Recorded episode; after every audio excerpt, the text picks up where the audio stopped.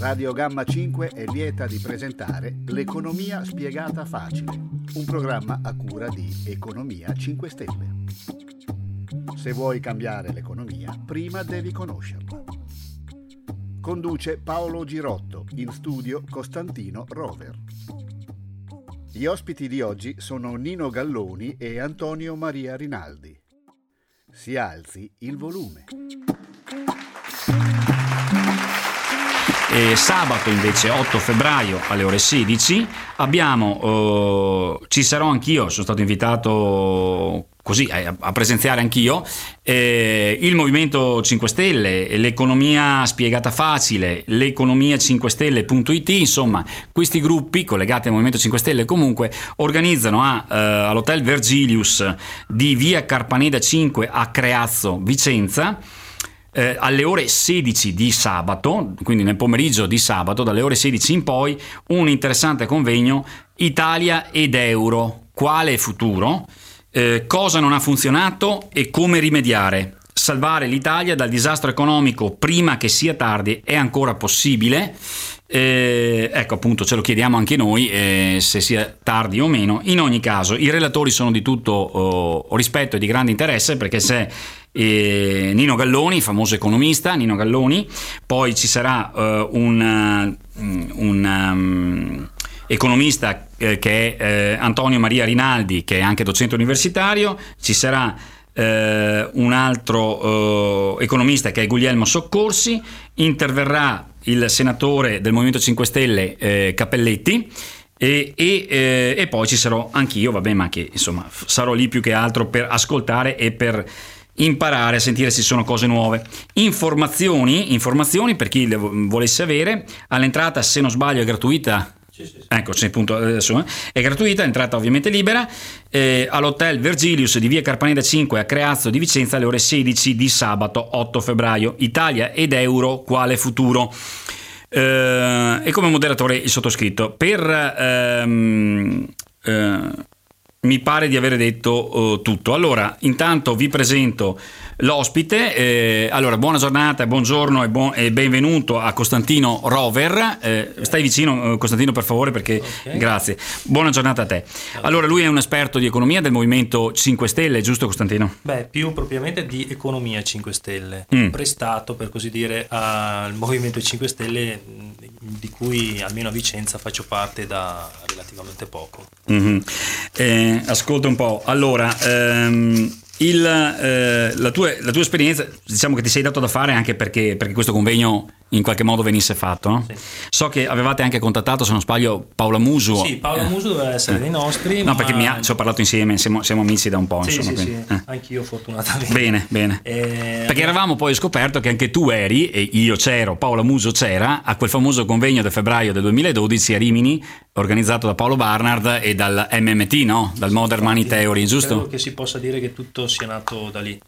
È tutto nato da lì, tutto sommato, no? Perché effettivamente per la prima volta gente come noi, insomma perlomeno come me certamente, che era totalmente a digiuno di economia, come anche Paola e tanti altri, hanno scoperto che che proprio non c'è, neanche ce la raccontavano, anzi che non ce la raccontavano per niente, dicendo che l'euro era l'unica soluzione, l'unica possibilità per questo paese ragionevole, insomma, e che in quel convegno fu detto a chiare lettere, mi ricordo, da tutti gli importanti relatori che c'erano, Mosler e tanti altri, insomma, furono, mi ricordo Paragone in modo particolare, ma tutti dissero chiaramente: guardate, voi per cavarvela avete solo una possibilità, o vi riprendete una sovranità monetaria, oppure è difficile che ce la possiate fare, no? Sì. A questo proposito volevi aggiungere qualcosa? Non vorrei aggiungere troppo per non svelare tutto quello che scopriremo sabato. Come tue impressioni, dicevo, di quel convegno, ricordando, andando a quelle giornate. Che in quel momento sia nato effettivamente una sorta di movimento popolare che di politico non aveva nulla, ma che finalmente ha destato la curiosità innanzitutto e poi anche un interesse sempre maggiore di sempre una quantità maggiore di persone verso l'economia, e questo che piaccia o meno va attribuito come merito sicuramente a Paolo Barnard, che effettivamente è stato il primo sicuramente a portare certe informazioni, quantomeno, insomma. Infatti, questo indubbiamente poi, è un personaggio che può destare simpatie come antipatie, ma non gli si può togliere il merito di avere dato là a tutto quello che poi si è sviluppato in massa sempre maggiore nei confronti della popolazione, che comunque scopriremo sabato. Certo, in questi pochi minuti prima, in attesa del collegamento che dobbiamo avere, perché avremo in collegamento Nino Galloni e poi anche, se ce la facciamo, Rinaldi, l'ospite si sente piano, per cui se ti avvicini di più, non dico di mangiartelo, ma quasi, purtroppo è così, porta pazienza. Allora, in attesa di questo volevo anche dirti due cosine. Uno, così parlando, ricordando una cosa fondamentale: il Movimento 5 Stelle da sempre sta propugnando alcuni punti fondamentali in termini, in materia economica, diciamo così. Il primo è il reddito di cittadinanza, che ti dicevo prima della trasmissione coincide a fatalità con quello che Bellia, padre dell'antropocrazia, sostiene dagli anni 80. Dice alla gente bisogna dare, ma a tutti, però, cioè a tutti gli italiani adulti, non è che parla del capo famiglia come in Argentina, no? Esperienza già fatta in Argentina dalla Modern Money Theory. No, a tutti deve essere garantito un reddito che può essere, per esempio, di 500, lui sostiene adesso, al valore attuale della vita, costo attuale della vita, potrebbe essere 500 euro al mese a membro familiare, no? 3, 1.500, 4, 2.000. Uno vive, ha un'autonomia economica, e poi ovviamente per integrare e migliorare il proprio stato può benissimo lavorare. Questo dice Bellia. Sì. Come si fa a tirar fuori questo? Vabbè, insomma, di questo si può discutere. In ogni caso, tornando al punto, il Movimento 5 Stelle parla di reddito di cittadinanza. Sì. Questo è possibile oggi, nella situazione attuale è ancora possibile, percorribile, si possono trovare fondi per fare una cosa di questo genere, o come pensa il movimento di poterla realizzare concretamente e non lasciarla come una butad o una bella ipotesi di lavoro, insomma. Allora, il reddito di cittadinanza è realizzabile, il problema è trovare il sistema di realizzarlo, appunto. Con Economia 5 Stelle siamo stati giù a Roma e abbiamo spiegato che il sistema che diciamo la fonte da cui ricavare il reddito di cittadinanza che sta per così dire individuando il Movimento 5 Stelle, a nostro avviso non è il migliore, perché sostanzialmente non si tratta altro che di fare dei tagli. Allora c'è la possibilità di tagliare fino a un certo punto, perché gli sprechi a un certo punto, dopo che sono stati eliminati, sono stati ottimizzati, non è detto che siano sufficienti, e in ogni caso noi come gruppo economico indipendente e soltanto a supporto per così dire ufficioso del 5 Stelle abbiamo fatto delle proposte alternative. Una di queste sono i crediti di certificati di credito fiscale, che sarebbero? Diciamo che possiamo definirli quasi dei bonus fiscali, che adesso è complesso descrivere, ma che volendo basta andare sul sito di Economia 5 Stelle, ovvero www.economia5stelle.it, e da lì subito si ha la visione di uno splash, di un banner molto visibile, che porta appunto i 3 punti che noi proponiamo di modificare al 5 Stelle. Basta cliccare lì dentro e abbiamo tutto il paper, la descrizione di come intendiamo fare reddito di cittadinanza e poi anche altre cose, senza andare a toccare, per esempio, la sanità o piuttosto che altre cose. Bene, l'altro punto che veniva assolutamente sostenuto era la cosiddetta piena occupazione. Questo è un argomento che mi sembra ancora così dall'esterno, no? Ancora più utopistico in un momento di crisi gravissima e profonda, no? Come si può ottenere una piena occupazione? Allo stato attuale non è possibile, anche perché lo scopo è l'esatto opposto, cioè aumentare la disoccupazione per abbattere l'inflazione. Diciamo che qualsiasi punto del programma del 5 Stelle o di qualsiasi altro partito qualsiasi programma politico non può essere realizzato verosimilmente da qui a domani, per il semplice fatto che senza sovranità non possiamo, non abbiamo le risorse per realizzare nulla. Cioè senza sovranità monetaria vuoi dire tu? O anche, senza sovranità politica, tutto sommato. Le due cose sono collegate, perché la sovranità politica ci è stata sottratta attraverso l'utilizzo distorto della moneta, che andremo a scoprire come è stata utilizzata per di fatto toglierci la possibilità di spesa, ovvero di investimento a nostro piacimento in un settore piuttosto che nell'altro. E invece per sovranità popolare cosa si intende? Terzo obiettivo. Per sovranità popolare si intende riappropriarsi della Costituzione così come era stata scritta in principio, ovvero ritrasferire il potere dalle lobby, come avviene attualmente, alla gente, al popolo sostanzialmente. Quindi di vincolarsi da quei vincoli, da quei trattati che sono stati imposti in opposizione alla Costituzione. I trattati europei sono contro l'articolo 1, il 3 e molti altri. Cioè la Repubblica italiana basata sul lavoro. Esatto. Fondata sul lavoro. È fondata sul lavoro, mentre oggi è fondato sul pareggio di bilancio. E soprattutto il popolo non può esercitare la propria sovranità, perché determinati vincoli ci impongono delle vessazioni che sono contrari proprio alla libertà del popolo di esercitare la propria sovranità. Bene, allora adesso, dopo questa così brevissima e velocissima premessa di discussione con Costantino Rover, noi proviamo a fare collegamento con Nino Galloni, naturalmente, e allora intanto pausa musicale, ci risentiamo fra qualche minuto, naturalmente, per riprendere poi la discussione anche in compagnia di Costantino. Allora, sì, la sento. Perfetto, buongiorno a lei. Allora, benvenuto a Radio Gamma 5, siamo in diretta in questo momento con il dottor Nino Galloni, che è, posso definire, la memoria storica del tracollo economico italiano? Sì, in un certo senso. In un certo senso, va bene, me la passi.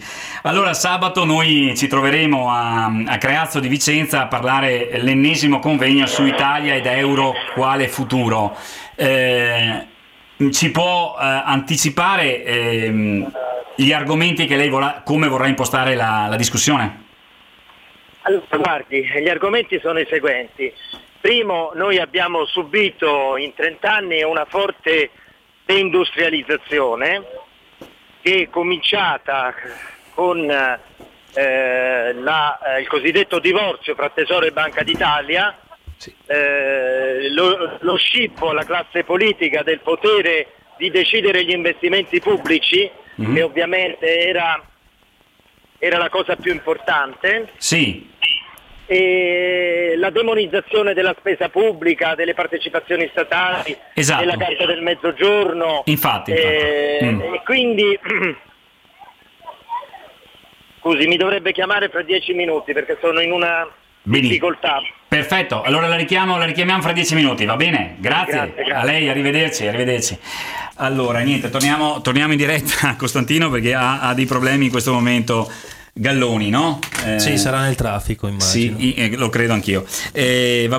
Lo ricontattiamo più tardi. Quello che si anticipava è quello che noi conosciamo e che chi ha avuto la possibilità di seguirlo negli interventi che si vedono tanto frequentemente anche su YouTube, basta digitare Nino Galloni e vengono fuori una marea di conferenze, di cose, sono argomenti che lui ha esercitato. Io ricordo con particolare interesse quando lui in un intervento fatto abbastanza non molto tempo addietro, credo l'anno scorso, ripercorre, ecco perché per quello l'ho definito memoria storica del tracollo economico italiano, perché lui ripercorre con lucidità incredibile, anche perché in quel momento lui era alto funzionario economico dell'apparato burocratico amministrativo statale di questo paese, ha assistito di preciso i passi, proprio i punti che hanno portato la dirigenza politica di allora, si parlava ancora di Giulio Andreotti, del mitico Andreotti,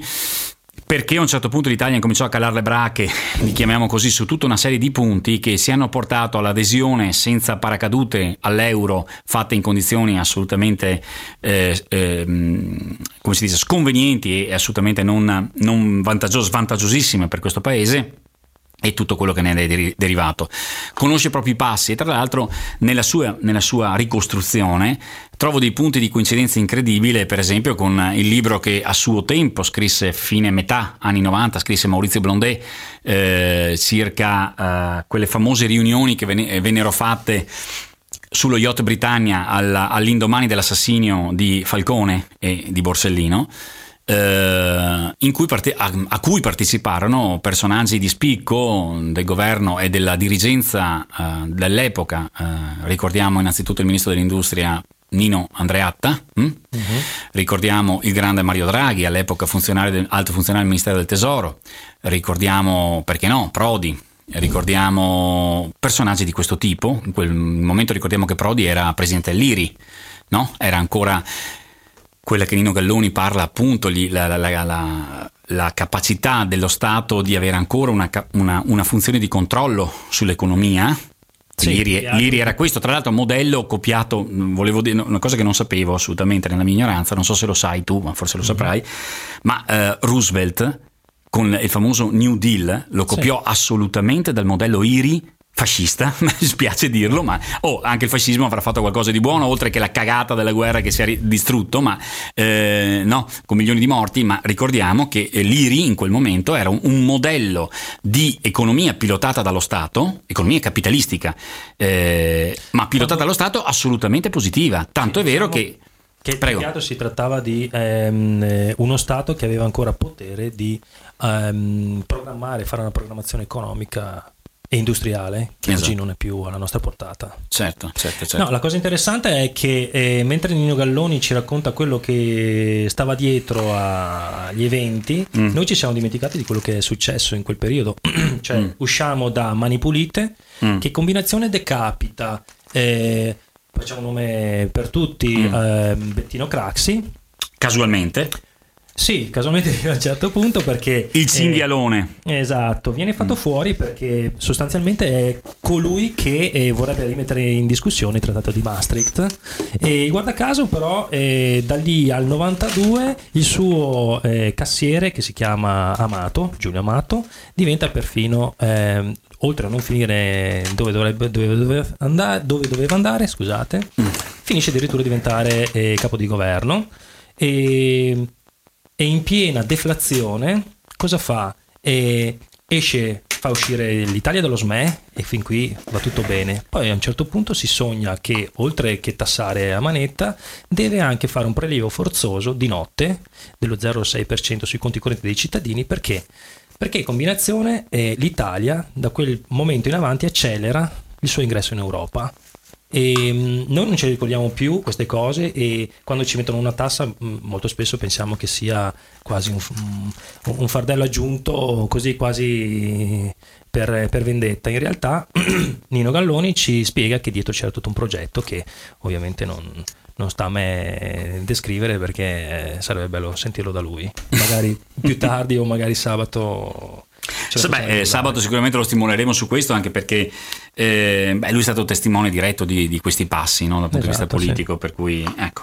Sì, e poi fra l'altro, qualora non venisse toccato l'argomento, nella seconda parte della conferenza la gente che verrà, io mi auguro numerosa, potrà porre le domande. Sì, certo, perché dopo i tre, Nino Galloni, Maria Rinaldi, Guglielmo Soccorsi, dopo i loro interventi naturalmente si apre una discussione aperta a tutti, parte un dibattito per chiarirci un attimo le idee, no? Sì, fra l'altro, giusto per dare un po' i contorni dell'importanza dell'evento, abbiamo ospiti, ovvero pubblico che viene da Udine, da Cremona, Bergamo, Roma, addirittura certo. Mantova, eccetera. Pronto?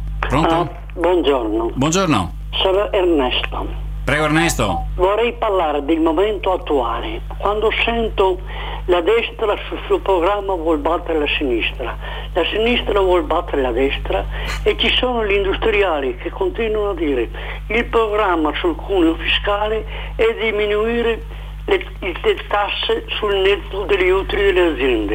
Il programma è questo, fra i lavoratori e gli industriali. Invece vediamo i partiti politici che si fanno la guerra per questo programma del nuovo governo, per battere la sinistra o la sinistra batte la destra. Se andiamo avanti in questo passo, io vorrei sentire questo signore che mi dia una risposta precisa. Ti saluto. Grazie Ernesto.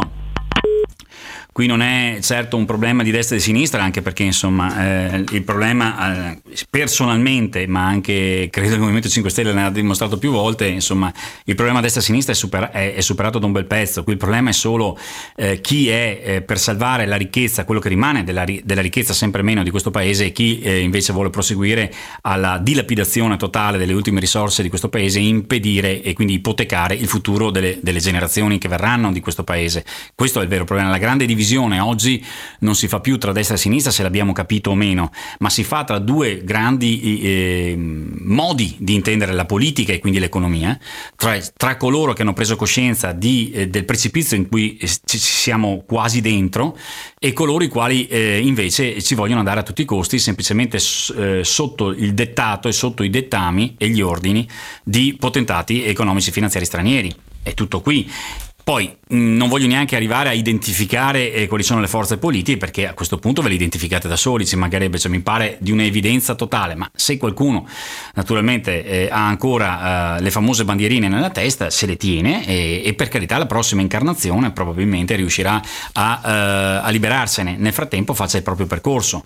Il nostro ruolo, il mio sicuramente in questa radio, vuole essere quello di stimolo affinché la gente si liberi proprio da condizionamenti mentali, culturali che ci portiamo dall'infanzia, e dobbiamo capire che erano allora e lo sono ancora di più adesso delle grandi prese per il culo che servivano solo a difendere le masse e far fare una guerra tra i poveri. Allora io sono comunista, tu sei fascista, ricordiamo negli anni 70 cos'è stato destra e sinistra, in nome del quale si sono massacrati letteralmente una generazione di giovani. No? Ma mentre si spaccavano la testa letteralmente a sprangate, dopo si sono anche ammazzati. Mentre la politica ha fatto il proprio corso, proprio approfittando di queste cose. Ma poi del resto l'abbiamo detto all'inizio, no? Cioè senza la sovranità monetaria in particolare nessun partito può realizzare un fantomatico, perché va definito così, programma, perché non avendo le risorse, perché le risorse a disposizione viene stabilito da burocrati eletti a livello sovranazionale, e nessuno può realizzare un qualsiasi programma, compreso il Movimento 5 Stelle, cioè non ce n'è per nessuno. Non c'è possibilità. No, perché si tratterebbe comunque di proseguire sulla strada dei tagli per reperire delle risorse che le tasse cominciano a non riuscire a garantire più, perché la disoccupazione non garantisce sicuramente né l'andamento dei consumi e nemmeno ovviamente il prelievo fiscale, perché se uno non ha un reddito su cos'è che lo tassi? Di conseguenza, visto che il gettito fiscale diminuisce, si va a tagliare. E quindi non c'è Renzi, non c'è Berlusca che tenga, non c'è neanche, dobbiamo oggettivamente dirlo, Beppe Grillo, perché certo, è lì che bisogna andare. Si è imboccata una strada di progressivo impoverimento. Il schema austerità in realtà è un progressivo impoverimento da cui non si esce, perché è un circolo vizioso. Questo è stato determinato da scelte scellerate come la modifica alla Costituzione che ha portato al pareggio di bilancio, e non solo, che è direi un caso unico nella storia dei paesi cosiddetti sviluppati dal punto di vista industriale, dove cioè uno Stato deve vivere esclusivamente sull'imposizione fiscale. Sì, ed è pazzia completa, vuol dire suicidio, è questione solo di qualche anno. D'altronde, non so se hai visto la trasmissione La Gabbia, in cui il moderatore, insomma il giornalista Pavone, no, come si chiama? Paragone. Sì, ha tirato fuori il documento che poi gli ha portato a Paolo Barnard della commissione BCE, dove è prevista, che non è una previsione, è semplicemente l'obiettivo dove vogliono arrivare. Nel 2023 si parla di un dimezzamento medio del reddito pro capite europeo. Beh, Electrolux l'ha già proposto. Di fatto, esatto. Fra l'altro non dobbiamo confonderci su quello che sta accadendo. A proposito di pareggio di bilancio, che non è l'unica cosa, perché su quello ci hanno messo anche il carico da 90, c'è il MES, c'è il Fiscal Compact e tutto il resto. Il pareggio di magari bilancio... due parole dopo lo diciamo su sta roba, sul MES e Fiscal Compact, lo ricordiamo. Beh, ma è importante ricordare ricordare forse sarebbe già una bella cosa informare i cittadini dicendo che in realtà lo Stato italiano sta facendo molto più che non il pareggio di bilancio sin dal 1992, famoso anno di cui abbiamo parlato prima, in cui Amato fa quello che fa.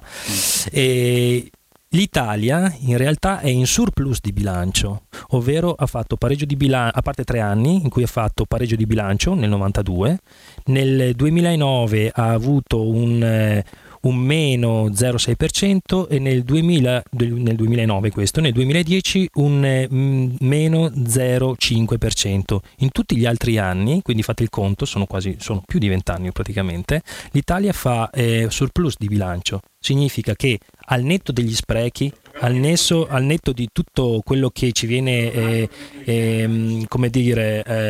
fatto credere che sia il problema reale, quindi la casta, cricca, corruzione, l'Italia al netto di tutti gli sprechi incassa un margine, sì. Quindi teoricamente dovrebbe guadagnare, in realtà è tutto denaro che viene riversato nelle casse delle banche e dei nostri creditori per cercare di attenuare neanche il debito pubblico, ma soltanto una parte degli interessi sul debito pubblico. Bene, dovremo di nuovo avere in linea il dottor Galloni, ci sente? Sì, vi sento. Perfetto, eccoci qua, no? Stavamo proprio parlando con il nostro amico qui Costantino Rover del Movimento 5 Stelle, tra l'altro delle situazioni che ci hanno inchiodato sostanzialmente a questa situazione di progressivo impoverimento. Parlavamo di pareggio di bilancio e di ottenuto attraverso una modifica costituzionale votata all'unanimità, e poi di Fiscal Compact e MES, che sono forse i chiodi con cui ci stanno inchiodando alla croce. Secondo lei, dottor Galloni? Io andrei un pochino più indietro, sì, a quando è cominciata questa disavventura, e cioè al 1981-82, quando il ministro del Tesoro Nino Andreatta manda una lettera al governatore della Banca d'Italia Carlo Azeglio Ciampi per dirgli che non è più necessario che la banca stessa acquisti i titoli quando il fabbisogno del Tesoro, suggerendo l'emissione di questi titoli e l'emissione non venga completamente assorbita dal mercato e la Banca d'Italia non interviene più. A quel punto aumentano i tassi di interesse e finisce quella che noi economisti chiamiamo la moneta esogena, cioè la stampa di moneta da parte, diciamo così, delle autorità pubbliche. E comincia la demonizzazione della spesa pubblica, la demonizzazione dei disavanzi, la demonizzazione delle partecipazioni statali, la demonizzazione della Cassa per il Mezzogiorno.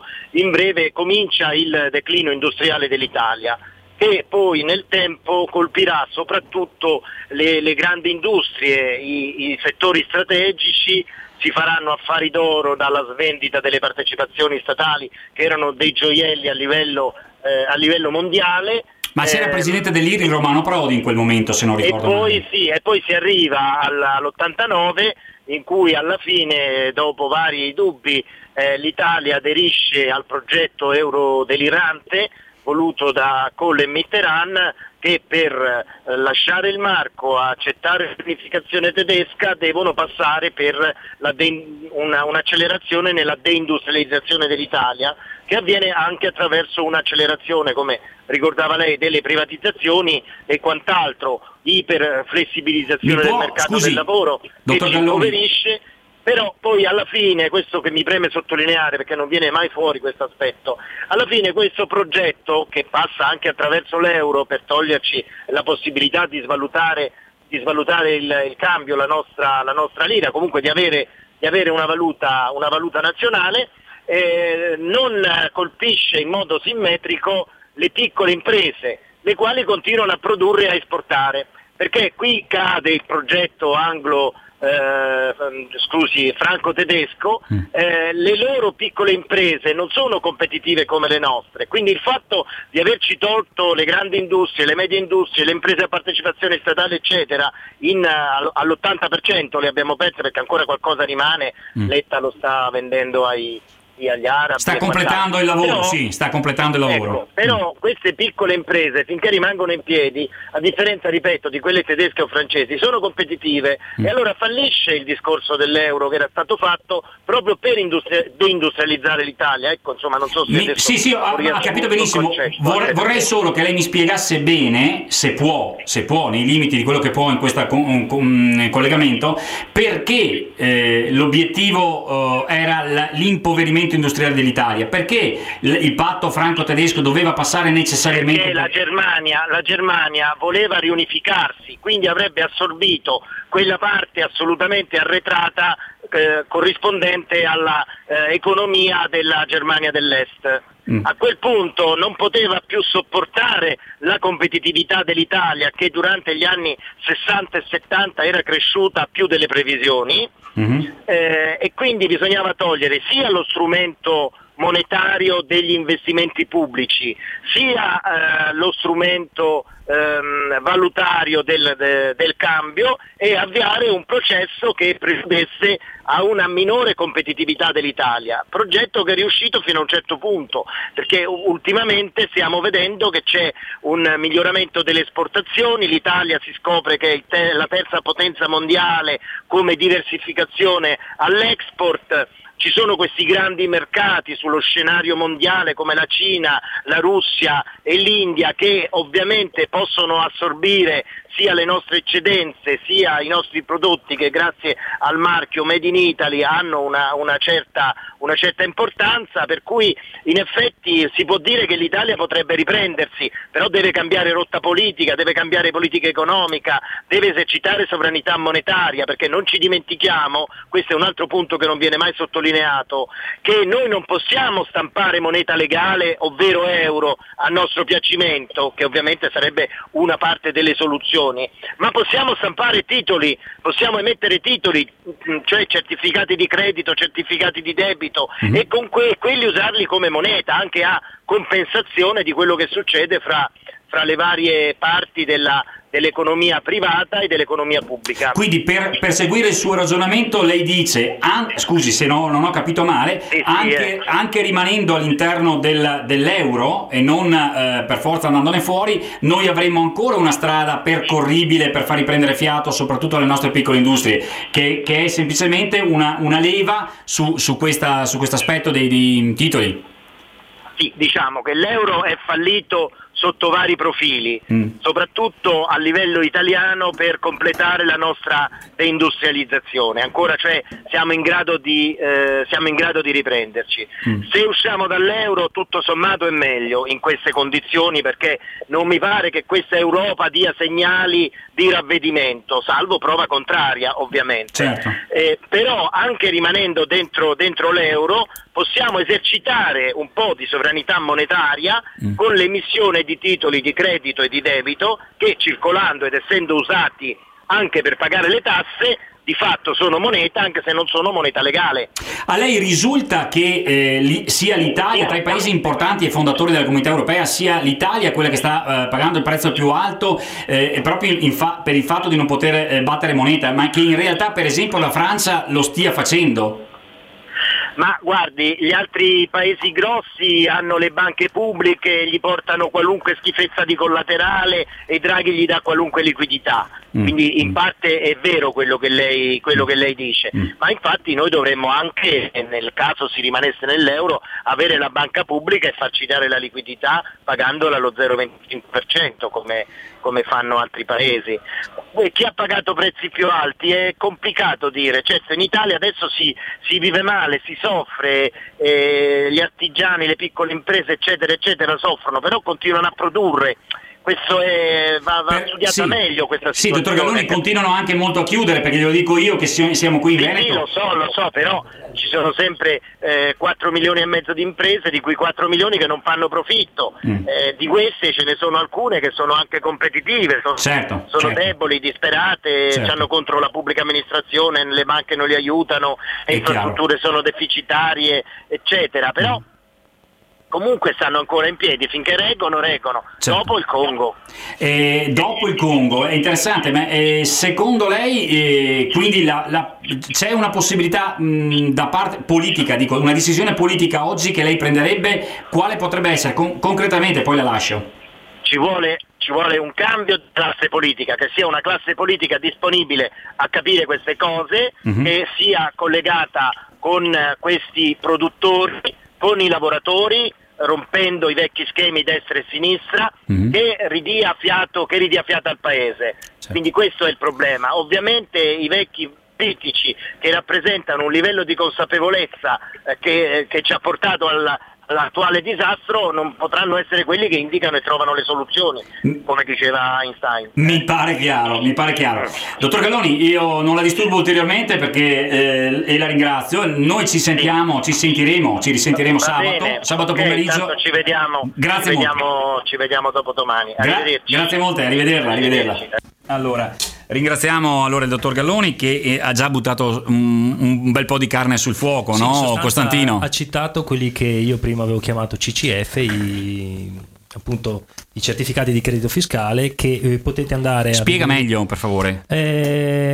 Sostanzialmente, come dicevo, sono quasi dei bonus fiscali che un'azienda o un privato riceve dallo Stato ed ha 2 anni di tempo per prima di poterli utilizzare, per esempio per uno sgravio fiscale, ovvero per restituirli in cambio invece di pagare un tot di tasse. E in questo arco di tempo, se un possessore di questi crediti, di questi certificati di credito, ha esigenza di incassare e trasformarli in liquidità, ovvero in euro, può rivenderli a qualcun altro che poi a tempo debito li scaricherà dalle tasse, ovviamente lasciandogli una percentuale. Sì, fammi solo capire, scusami, sono proprio ignorante. Uh-huh. Cioè, allora, un piccolo artigiano, sì, potrebbe comprarsi questi certificati? No, non sono. No. Ah, sì. Allora, i certificati vengono. Fai concretamente l'esempio. Stato. Vengono emessi dallo Stato. Emessi dallo Stato, okay, a cittadini e ad imprese. Ok, perfetto. Realizzando anche in parte il reddito di cittadinanza che si diceva prima. Ok.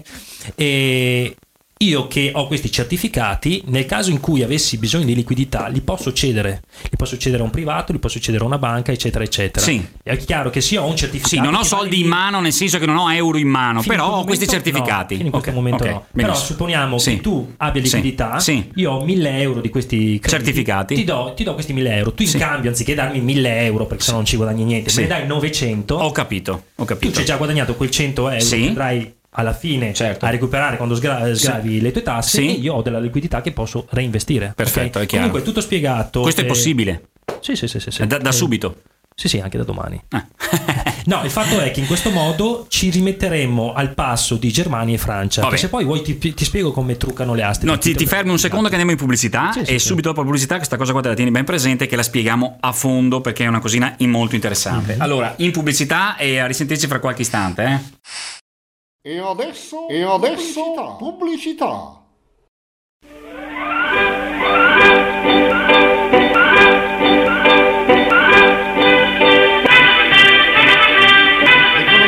Economia 5 Stelle presenta Economia 5 Stelle.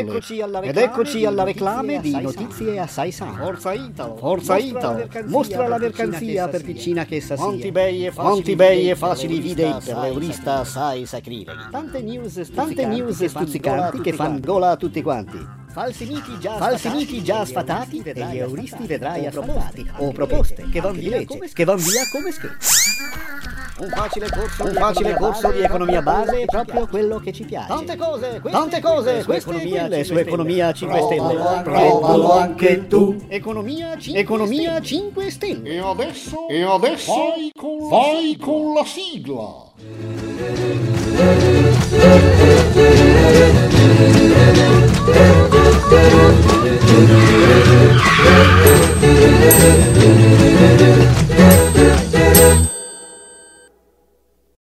Eccoci qua, dottor Rinaldi, ci sente?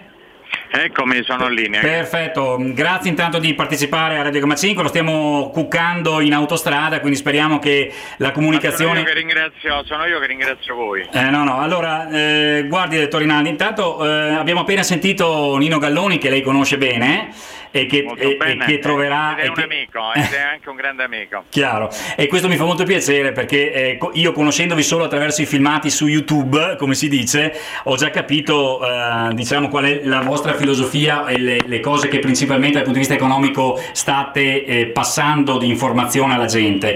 E volevo chiederle, noi parleremo di Italia ed euro quale futuro sostanzialmente e cosa non ha funzionato e come rimediare ai disastri che stiamo vivendo. Volevo solo chiederle il suo intervento. Abbiamo parlato con Nino Galloni della storia dal 1981, dal grandissimo Beniamino Andreatta in poi, come l'Italia è stata progressivamente legata mani a piedi per impedirgli di avere una qualunque libertà di movimento, gli è stata poi tolta la sovranità monetaria con l'euro, quindi ora cosa possiamo fare, dottor Rinaldi? Cioè, quale potrebbe essere una strada di uscita realistica, insomma? Beh, è una bella domanda questa qui. Allora, innanzitutto io voglio ringraziare i ragazzi della Economia 5 Stelle perché mi rendo perfettamente conto che stanno portando avanti delle battaglie molto molto molto forti in un contesto estremamente ostile. Noi vediamo che parlare contro questa costruzione monetaria significa prendersi soltanto accuse di populismo, essere anche aggrediti dal punto di vista non solo verbale, quindi va tutta la mia solidarietà a questi ragazzi perché sono preparatissimi, veramente complimenti. Bene. E lo dice una persona indipendente, perché io non faccio parte del Movimento 5 Stelle, non faccio parte di nessun movimento politico, come mai ho fatto parte, quindi è spassionata questa mia... diciamo che la sua testa non ha le bandierine, come diciamo noi qui, no? Assolutamente, ecco. assolutamente, sono indipendente e forse questo mi permette di essere abbastanza chiaro, certo. Cioè di parlare perché non ho nessun riferimento se non quello della mia coscienza, della mia famiglia. Certo. Cosa fare? Galloni lo conosco bene, facciamo tante volte dei convegni insieme, quindi faccio mio anche il suo pensiero. Effettivamente noi ci siamo spossessati più o meno inconsapevolmente, ma voglio essere buono, della nostra sovranità monetaria, però attenzione, tutte le volte che si parla di sovranità monetaria si identifica esclusivamente nel ritorno alla vecchia valuta, alla nuova lira.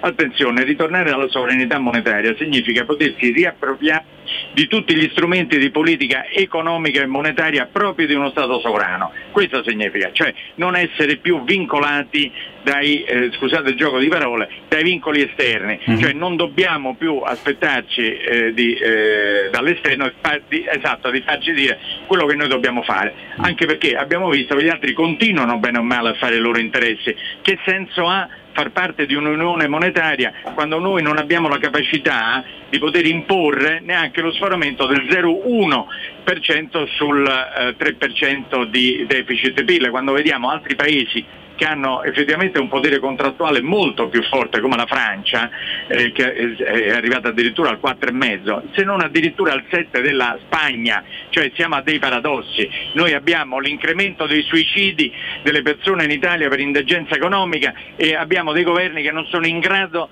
di sbattere, non dico pugni sul tavolo, ma di alzare un dito e dire noi sforiamo. Dottor Rinaldi, scusi, ma non sono in grado o non vogliono?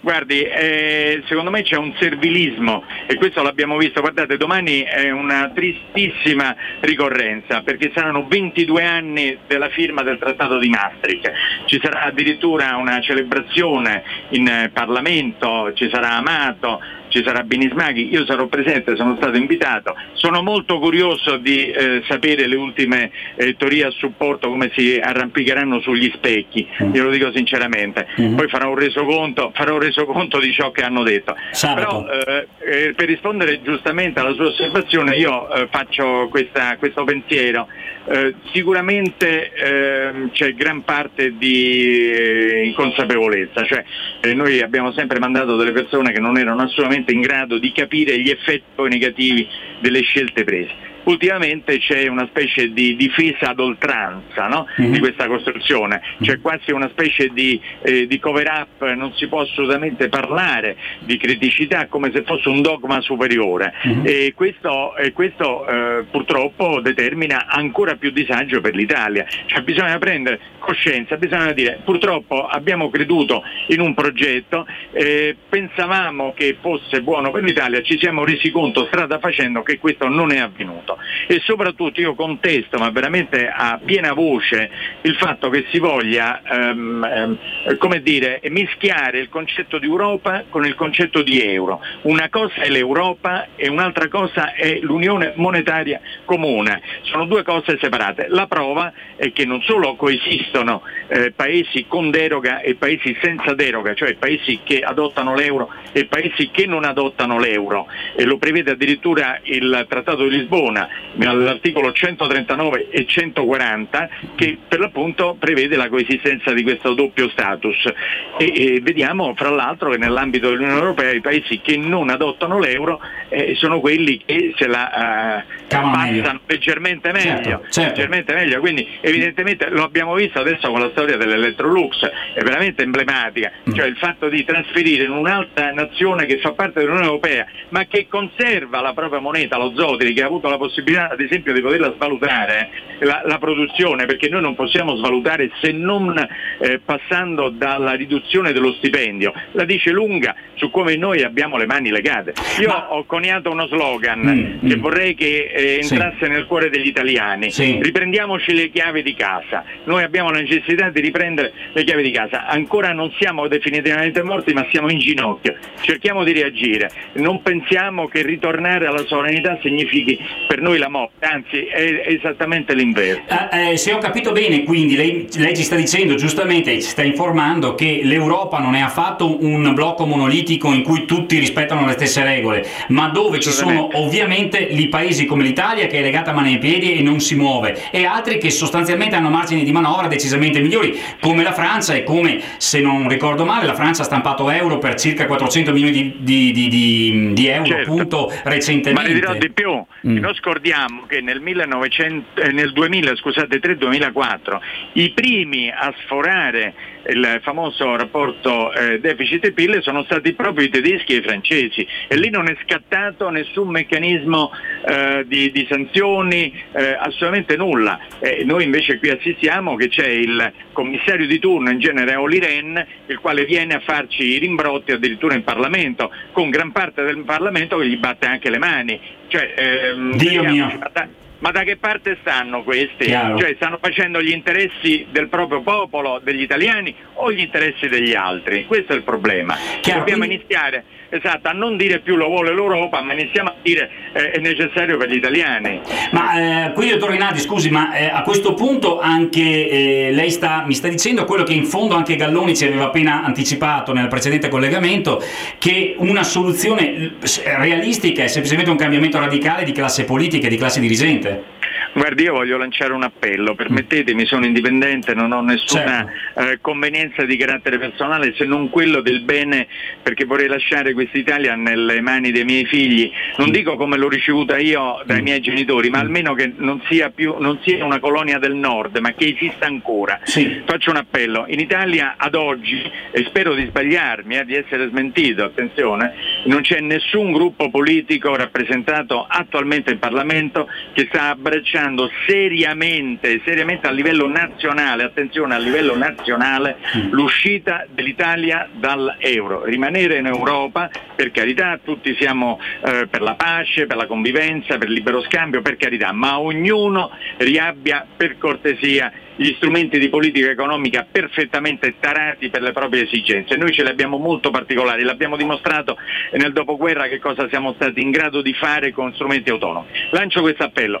Perché non c'è nessun partito, nessun movimento che raccoglie queste istanze da parte dei cittadini? Gli italiani ormai sono consapevoli, se ne rendono conto che è necessaria una svolta forte. Certamente ritornare alla propria voluta, chiamiamola con qualsiasi nome, Fiorino, Ducato, quello che si vuole, ma nostra, che possiamo gestire noi, significherebbe sicuramente all'inizio dei sacrifici, sicuramente nessuno lo nega, però dopo riusciremo a risorgere, così siamo destinati a morire, punto, senza possibilità di scambio. Quindi lei è molto più, in conclusione, lei è molto più radicale, nel senso di rispetto per esempio anche a Galloni, dice l'uscita l'uscita dall'euro diventa un elemento sostanziale, un primo passo indispensabile, mentre invece mi pareva che il Galloni prima dicesse che si può anche rimanere nell'euro purché ci lasciano mani libere.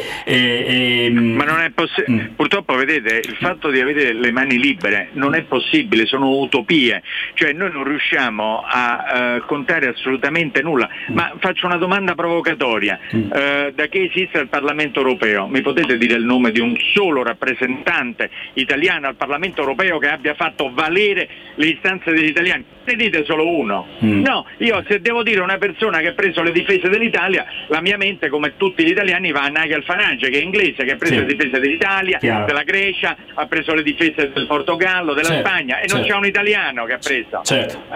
Questo è il problema. Questo è il dramma.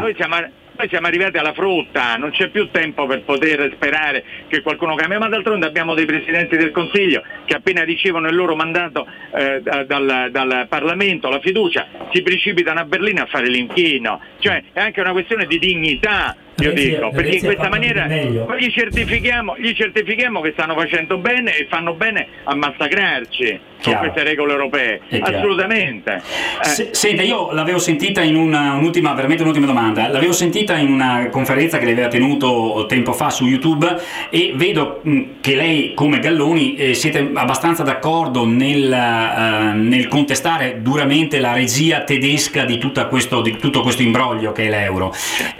Posso chiederle, è sicuro che la regia sia tedesca e non, per esempio, la butto lì ma glielo farò sabato anche il più approfondito, e non per esempio inglese?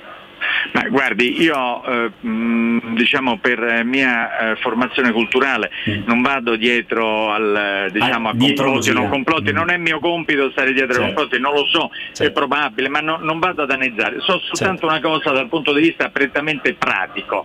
Pratico è questo, che in questo momento ad oggi noi ci troviamo una nazione, la Germania, che si ritrova una valuta, l'euro, che è sottovalutata rispetto ai propri fondamentali di un 30%, e altri paesi, a iniziare l'Italia, che si ritrova una valuta invece che è sopravvalutata del 30% rispetto ai propri fondamentali. Ergo, che se la Germania avesse oggi ancora il marco tedesco si rapporterebbe a non meno più 30% rispetto al dollaro, ad esempio 1,35 sarebbe 1,80, viceversa noi saremmo verso la parità. Questo significa quello che noi stiamo vedendo adesso. Quindi, ma ripeto, non è solamente il fatto della possibilità di poter manovrare il rapporto di cambio, quello è solo uno strumento di cui dopo potremmo averne il beneficio. Il problema è poterci riappropriare di tutte le politiche economiche, come ad esempio non riservare solo e esclusivamente sulle famiglie e sulle imprese l'onere del costo dello Stato, cioè noi tramite la fiscalità, proprio perché andiamo al pareggio di bilancio, non possiamo monetizzare assolutamente il debito, quindi tutto il fabbisogno, tutta la spesa dello Stato passa esclusivamente dalla fiscalità. Questo non è possibile, è insostenibile, sarà sempre di più, cioè noi andremo incontro a prelievi fiscali sia per le famiglie che per le imprese, sempre di più, la nostra competitività non esiste più, tutta l'Italia sarà un Electrolux, non ne stiamo parlando adesso perché è un caso eclatante, ma quante Electrolux di fatto ci sono in Italia? Chi è riuscito a sopravvivere è perché ha delocalizzato, cioè ha preso e ha trasferito, ma i piccoli che fanno? Quelli che hanno 7, 8, 10 di personale, come fanno? Chiudono. E poi ma è tutta una serie, noi vediamo le banche non sono in grado di erogare il credito, che ce ne importa di avere i tassi ufficiali di sconto al 0,25 se poi dopo però quando va in banca il piccolo imprenditore, il padre di famiglia, non gli viene erogato il credito. Vorremmo avere alti come, scusatemi questo mio sfogo, cosa ci importa avere il tasso ufficiale di inflazione al 0,7, vuol dire deflazione, quando per poterlo perseguire la Banca Centrale Europea persegue una politica di povertà per tutti. No, no, non solo, persegue una politica che ci dà il 12,4% di disoccupazione e quella giovanile oltre il 42%. Cioè io preferirei avere un'inflazione alta, come recita qualsiasi testo di economia, curva di Phillips, e vedere invece l'inflazione più alta, e noi abbiamo convissuto anche molto bene, ma con dei tassi di disoccupazione molto più bassi. Cioè io do priorità al lavoro. Questo sistema uccide il lavoro, uccide in quale modo? O con licenziamenti, perché per essere competitivi devi ridurre il costo, o con tagli salariali, lo vediamo in Electrolux, o con delocalizzazioni. Cioè qui dobbiamo fare una scelta: ci sta bene questo sistema, o se non ci sta bene, signore, arrivederci, ci rivediamo le chiavi di casa. È chiaro. Questo è il discorso. Certo. Dottor Rinaldi, allora intanto noi la ringraziamo molto e allora ci diamo appuntamento sabato pomeriggio ore 16 a Creazzo in provincia di Vicenza, all'Hotel Verzinus. Molto piacere, con un estremo piacere. Approfondiremo bene la discussione e avremo anche modo di confrontarci un po' col pubblico, va bene? Ma è il nostro obiettivo la divulgazione, noi non sosteniamo, non siamo chiusi a dei dogmi, come purtroppo lo siamo in Europa, siamo aperti al dialogo, chiunque è ben accetto, perché il nostro obiettivo è salvare questo paese. Scusatemi se lo dico, io sono italiano e sono fiero di essere italiano. La bandiera bianca non la voglio tirare su, non mi voglio arrendere, mi dispiace, ho questo obiettivo. Grazie. Grande dottor Rinaldi, ci sentiamo sabato sicuramente e grazie a voi, grazie mille. Grazie a voi, arrivederci. Arrivederci. E quindi ringraziamo anche il dottor Rinaldi della notevole verve e calore che si mette nella sua esposizione, naturalmente. Cosa dici, Costantino?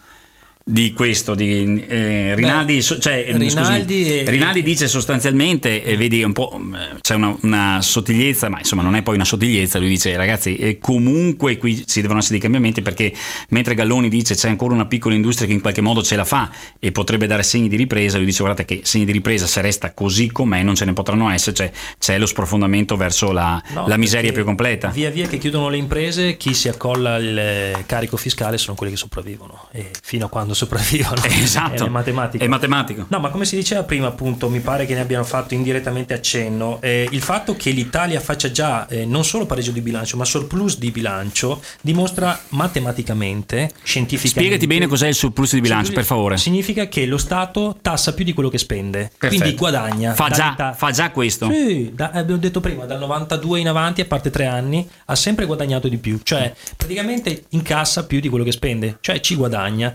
Questo dimostra che il debito pubblico non è dovuto agli sprechi, perché gli sprechi sono già pagati dalle tasse e in più ne avanza. Il debito pubblico è causato dagli interessi sul debito, che noi paghiamo mediamente da quando siamo nell'euro un 5%, cioè a noi il denaro costa un 5% che ogni 20 anni produce il raddoppio del debito. Infatti nel 1981 l'Italia aveva il 58% del rapporto debito-PIL, oggi è oltre il 130%.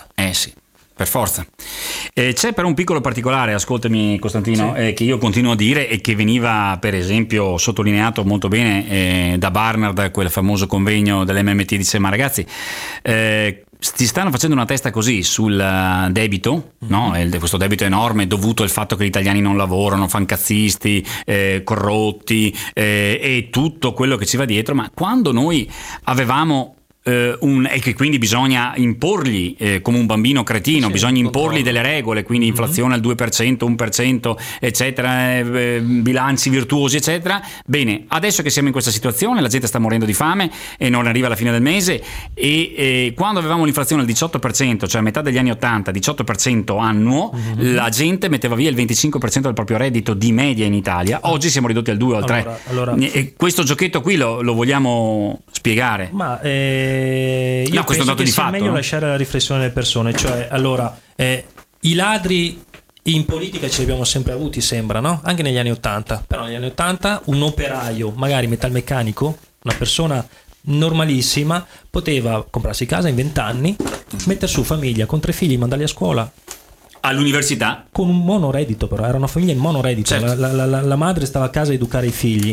Oggi chissà perché i ladri sono raddoppiati? No, non mi sembra, sono sempre stati gli stessi, semplicemente come dice, voglio citare Galloni, una volta i politici rubavano sugli utili, oggi i politici rubano sulle perdite. Basta vedere soltanto i consulenti cosa prendono ogni volta che vengono mandati via anche a calci per i danni che fanno, e di buona uscita. Non ci vogliono tante analisi sui numeri, basta ricordarsi quello che eravamo.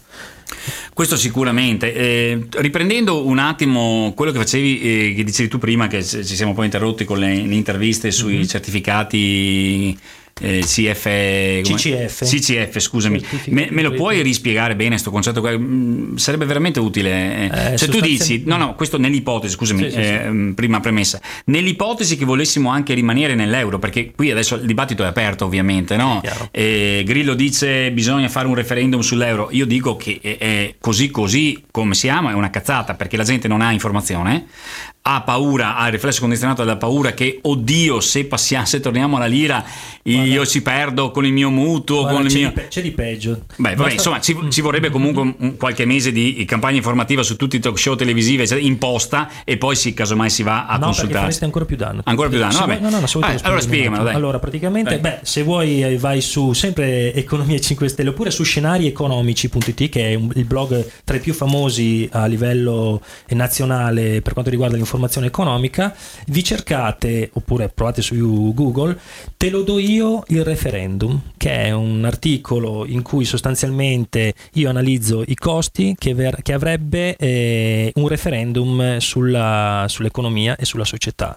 Cioè, sai, c'è anche un fatto democratico in un referendum che va al di là del costo economico. Come dice Rinaldi, e quando sono arrivati i nazisti non abbiamo fatto un referendum per mandarli a casa, prima cosa. Non abbiamo fatto un referendum per entrare nell'euro, non capisco perché bisogna uscirci. Poi tieni presente che l'articolo 75 della Costituzione impedisce di farlo, e comunque anche se venisse fatto non ha nessun valore rispetto ai trattati, perché i trattati hanno un'importanza maggiore, un potere superiore alle costituzioni nazionali. Non solo, ma per fare un referendum ci vogliono, se ti va bene, 16 mesi, se no puoi arrivare fino a 36 mesi. Allora in questo arco di tempo, dai 16 ai 36 mesi, devi calcolare che chiudono 43 imprese al giorno, si suicidano 10 persone in media al mese, e poi devi considerare anche il panico che creeresti nei famosi mercati che fuggirebbero. Se praticamente in 10 giorni metti alla canna del gas tutto il paese. Cioè, è necessario un rinnovo della classe politica, tu dici, questo è il punto. Questo sicuramente. Una nuova decisione politica. Se io vado a votare un mio referente, mi aspetto che lui decida, perché sennò tanto vale che mi candidi io. Perché mi deve chiedere di nuovo un'opinione su qualcosa che è algebrico e matematico? Certo. Cioè, abbiamo visto i numeri, li vedremo anche sabato. Poi con la verve di Rinaldi, professor Rinaldi, si aggiungerà quella di Soccorsi, che sul palco sono... Ecco, Soccorsi non l'abbiamo potuto sentire, ma sono bravi, no? Quindi bene, avremo modo, quindi lo ricordo, sabato 8 febbraio alle ore 16 all'Hotel Vergilius di via Carpaneda 5 a Creazzo di Vicenza, entrata gratuita, lo ricordo. E Nino Galloni, Antonio Maria Rinaldi, Guglielmo Soccorsi, intervento anche del senatore del Movimento 5 Stelle Cappelletti, e ci sarò anch'io come moderatore, diciamo così andiamo un po' a discutere in modo approfondito di queste cose. Però tornando, scusami, sulla questione Paesi, cioè quello che ho capito l'hanno appena detto loro, ma d'altra parte era giusto, così ne approfondiamo un attimo nella fase finale della nostra discussione, era giusto che lo dicesse, però effettivamente l'impressione è che l'Italia sia stata veramente dallo Stato più dalla nave pirata degli anni 80, no? Che svalutava ogni 2-3 anni eccetera eccetera, improvvisamente è passata al punto, come dicevi tu prima, al primo della classe, tenuto sotto controllo dagli insegnanti in prima fila, non può neanche più muoversi né fiatare, mentre tutti gli altri hanno cominciato a fare quello che faceva, si sono sostituiti i ruoli, cioè vuol dire una Francia e una Germania che prima invece erano tutte lì bravi, bravini, con i compitini fatti in casa, mentre noi facevamo un po' i fancazzisti per i cazzi nostri, svalutavamo e avanti. Ma svalutano tutti, svaluta il Giappone, svaluta. Ecco, però adesso noi non possiamo più fare niente, mentre la Francia ha questi margini di manovra. Oltre ad avere i margini di manovra, trucca le aste dei titoli. Mi puoi spiegare questa cosa? Allora, innanzitutto, se volete scaricarvi tutti i miti sfatati, è un fact-checking di tutti i miti che sono falsissimi su quanto siamo pelandroni, su quanto sono virtuosi i tedeschi.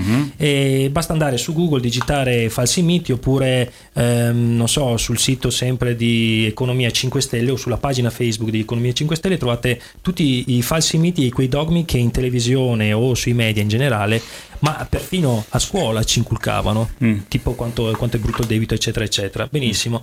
La Francia trucca le aste dei titoli in una maniera che è fighissima. Cioè? Praticamente, come fa? Vi faccio solo questo esempio. Intanto le aste di titoli, ricorda a tutti cosa sono. Allora, le aste dei titoli sono la situazione in cui gli stati facenti parte della zona euro, cioè quelli che hanno la moneta unica, attingono finanziamenti, cioè non si possono stampare moneta da sé, ma devono vendere i propri BOT, i BTP o i Bund a seconda del paese in cui ti trovi, a dei mercati privati che sono composti da 4 soggetti sostanzialmente, okay? Che quindi fanno cartello, perché mentre prima chi stampava moneta dello Stato decideva il tasso di sconto, il tasso di interesse, oggi invece, essendo costretto a venderli a loro, è chiaro che sono loro che decidono. È chiaro, no?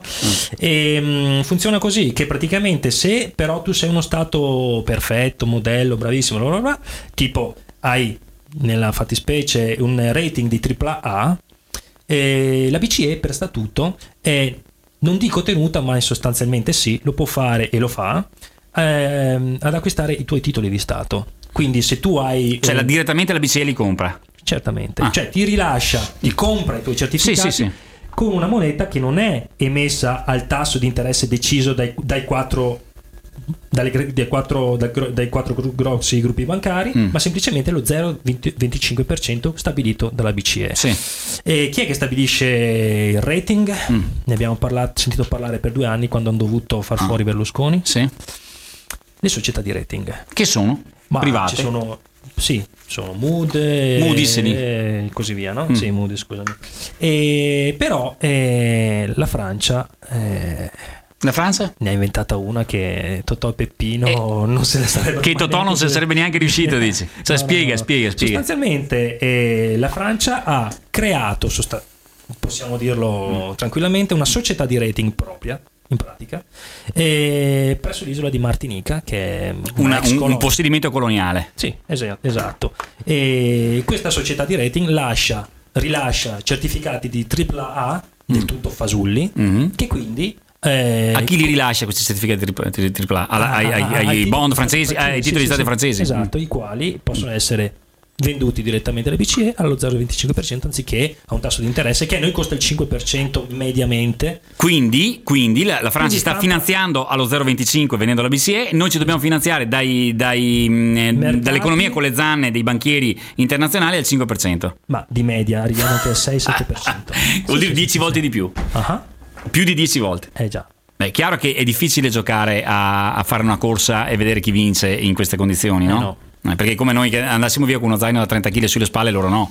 Come ho detto, noi finanziandoci al 5% ogni 20 anni vediamo raddoppiare il nostro debito, perché quello che noi andiamo a pagare, e in parte con le tasse e le varie finanziarie, non è il debito, non serve ad ammortizzare il debito, serve semplicemente a pagare una parte degli interessi. Cioè, ci rendiamo conto adesso, col senno del poi, veramente che razza di anima nera è stato Beniamino Andreatta? Per chi di chi eseguiva gli ordini un individuo del genere, di quali oligarchie occulte, perché sarebbe interessante, lui da solo no. Sono occulte appunto, sono occulte. Non c'era ancora il Bilderberg, c'era già? Diciamo che i cosiddetti poteri occulti trovano sempre il modo per riciclarsi e trasformarsi. Ieri si chiamava Andreatta, oggi si chiama Letta o qualcun altro. Diciamo che Andreatta ha fatto un po' ha fatto la sua parte, come del resto Ciampi ha fatto la propria. Certo. Hanno decretato nel 1981 il cosiddetto divorzio tra Banca d'Italia e Tesoro. Cioè, il Ministero del Tesoro. Una volta il Tesoro decideva che serviva un tot per finanziare la spesa pubblica, incaricava la banca di stampare. Adesso io qui ma in realtà è tutto sempre all'interno dei meccanismi della vendita dei titoli. Era un modo come di emettere un titolo che lo Stato si comprava da solo. Non andiamo a approfondire, se volete ci sono i nostri filmati in YouTube, basta andare in YouTube digitare e cercare l'economia spiegata facile e viene spiegata bene come funziona questa cosa qua, ma non voglio dilungarmi perché altrimenti il pubblico può capire.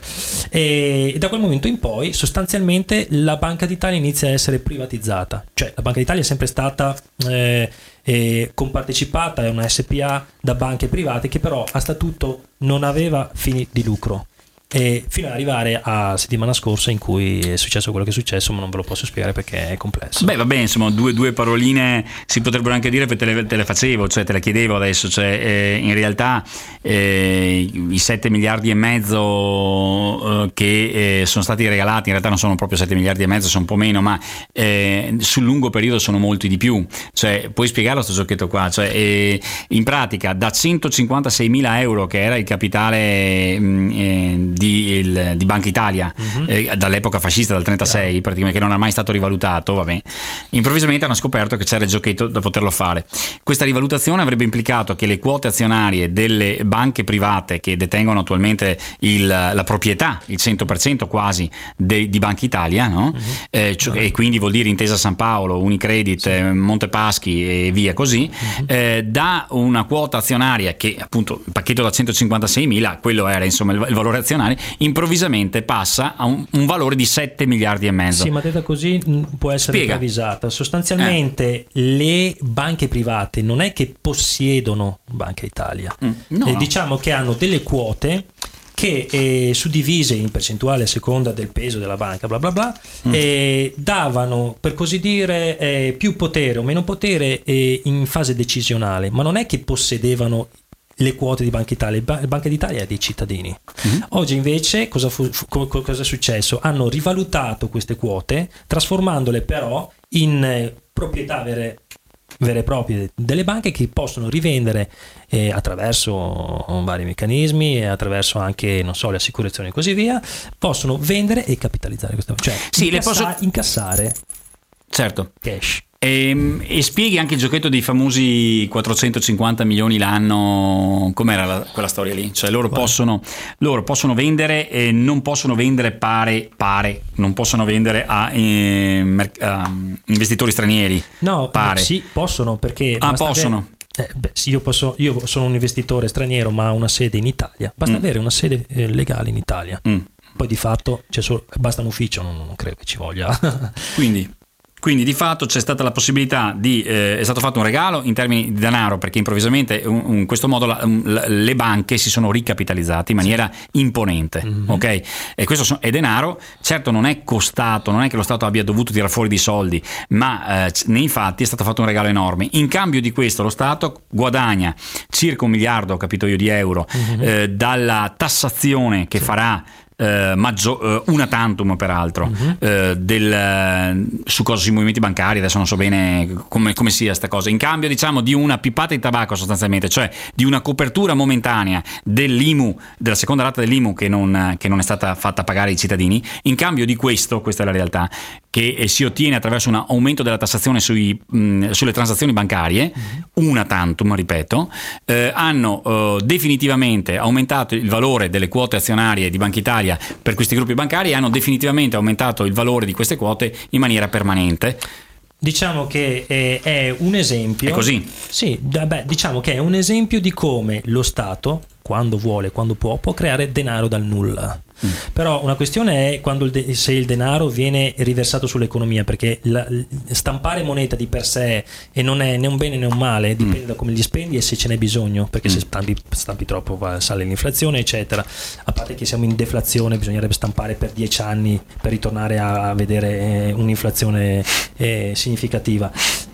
Potremmo stampare a manetta quanto vogliamo se avessimo sovranità monetaria, come esatto. Ha fatto il Giappone d'altronde, no? Sì, come fa il Giappone, come fanno tutti i paesi a sovranità monetaria, il che non significa che tu stampi indiscriminatamente, ma no, certo, quello che serve a far circolare nell'economia reale affinché l'economia funzioni e vada avanti. Sì. E, diciamo che con questo meccanismo, liberando questi 7 miliardi e mezzo, è vero che sono stati creati dal nulla, ma è anche vero che la Banca d'Italia, per tornare in possesso dello Stato, dovrà versare fisicamente soldi veri, il che significa che se tu hai fatto risparmiare 2 miliardi e mezzo di IMU, ma dopo ne dovrai spendere 7,5, sarà, cioè 7 quello che è, è come se tu avessi fatto pagare l'IMU 3 volte a tutti gli italiani. Questo alla fine è il giochetto, insomma, no? Alla fine la finanza e questo genere di cose sono tutti, per così dire, trucchi contabili, perché il denaro in realtà è quasi una non è qualcosa, noi lo percepiamo comunque qualcosa di fisico, eccetera eccetera. In realtà il denaro è un qualcosa che serve a misurare i beni e i servizi. Chiaro. Ma è come dire non ho abbastanza, come dirà Guglielmo Soccorsi, non voglio togliergli la battuta, certo. È come dire che se io devo fare un'autostrada non ci sono abbastanza chilometri per farla. Non servono i chilometri per fare l'autostrada, serve materie prime, servono gli operai, le macchine eccetera. Quando ci sono tutte le risorse economiche, la moneta serve solo per metterle in moto, punto. Ascoltami, allora Costantino, intanto ti ringrazio della tua partecipazione qui, penso che abbiamo un po' così siamo riusciti a passare un po' di informazione sul convegno di sabato, quindi ricordo che sabato 8 febbraio alle ore 16 all'Hotel Vergilius di via Carpanera 5 a Creazzo di Vicenza ci saranno, si parlerà di Italia ed euro quale futuro, cosa non ha funzionato e come rimediare. Salvare l'Italia dal disastro economico prima che sia troppo tardi è ancora possibile. Ci saranno Nino Galloni, l'economista Rinaldi, Antonio Maria Rinaldi, l'economista Guglielmo Soccorsi, l'intervento del senatore di Movimento 5 Stelle Enrico Cappelletti, e ci sarà anche sottoscritto che andrà soprattutto ad ascoltare e a approfondire quelle conoscenze molto superficiali che ha, giusto per farsi un'idea. Ci sarai anche tu, immagino, sì, Costantino. Ovviamente se avete bisogno di qualche informazione oppure se venite da lontano, come ho detto prima, c'è gente che veramente si sta muovendo da molto, quindi sarà pieno di gente. Un gruppo di telefono, sì. Ricordiamo il numero di telefono? Sì. 349 35 31 241. Allora, Costantino, sono limitati, non siamo in uno stadio. Sì, ci sono circa dai 200 ai 250 posti, e magari un po' di gente in piedi si può arrivare a 300 pigiati, quindi insomma ci vuole un po' di informazioni. Allora, potete telefonare a Costantino al 349 35 31 241.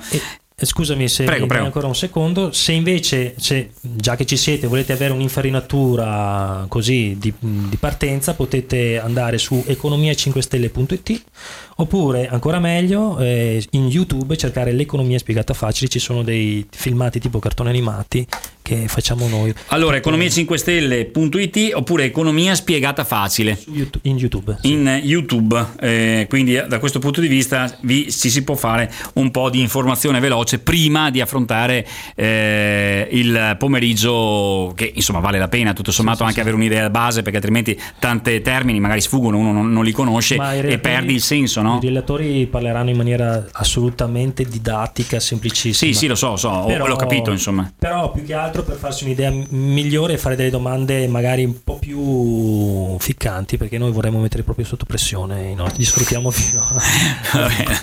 Ok, perfetto. Non cominciamo se non venite. Direi proprio di sì, la vedo dura, no ma va tranquillo che ci sarà sicuramente gente e l'argomento è interessante, soprattutto perché vedete poi alla fine non è che nessuno può dire va bene allora da domani mattina cambiamo tutto, ma senza avere un po' di informazione prima come si fa anche avere formarsi anche solo un'idea di cambiamento? Non è possibile, perché solo leggendo telegiornali, ascoltando telegiornali, leggendo giornali è semplicemente impossibile farsi un'idea diversa, quindi no, quello è, diciamo che noi facciamo quel contraddittorio che manca in TV. Diciamo che comunque dal mio punto di vista, allora lo scopo non è quello di fare un comizio elettorale, tant'è vero che il movimento, ripeto, non ha preso nessuna posizione, quindi non verrete non c'è propaganda elettorale. Non chiediamo voti, semplicemente qualsiasi sia la vostra idea serve solo per prendere le vostre decisioni in maniera un po' più consapevole. Ecco, appunto, tutto qua. Un po' più consapevole, che è appunto la posta in gioco. Grazie a Costantino, naturalmente. Grazie. Per quanto ci riguarda ci sentiamo naturalmente ancora, perché avremo modo di a parte il sabato pomeriggio, ma avremo modo di poterci tra l'altro, piccolo particolare, io vengo anche con sai che Paola Muso ha scritto un libro non a scopo in PDF, che io l'ho stampato, ne ho stampato alcune copie, le mettiamo in vendita lì, no? Tutto sommato possiamo anche c'è lo spazio anche per fare questo. Sì, insomma, li mettiamo lì, chi lo vuole lo dirò, insomma, e penso che sia comunque, tanto Paola Muso va nel senso che c'era anche lei la prima volta al convegno, avrebbe dovuto esserci anche non ha potuto esserci stavolta, vabbè, insomma, anche lei è presa un po' con le bombe in questo periodo, come tutti noi. In ogni caso mettiamo anche in vendita quel libro lì e si parla di sovranità monetaria, parlamentari si parla di possibili, ecco, di possibili vie di uscita a questa situazione. Certo che una strada diversa da questa bisogna assolutamente e velocemente trovarla, questo non sembra di dubbio. Grazie Costantino, e a risentirci dopo la pausa musicale fra pochi minuti. Continuiamo con la trasmissione.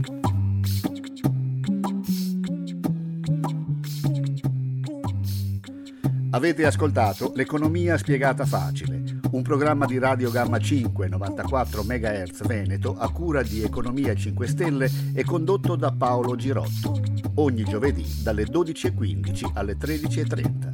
In studio Costantino Rover. Puoi trovare tutte le informazioni, le news, i filmati e moltissime altre risorse su economia5stelle.it oppure su YouTube sul canale dal titolo L'Economia spiegata facile. L'appuntamento alla prossima puntata.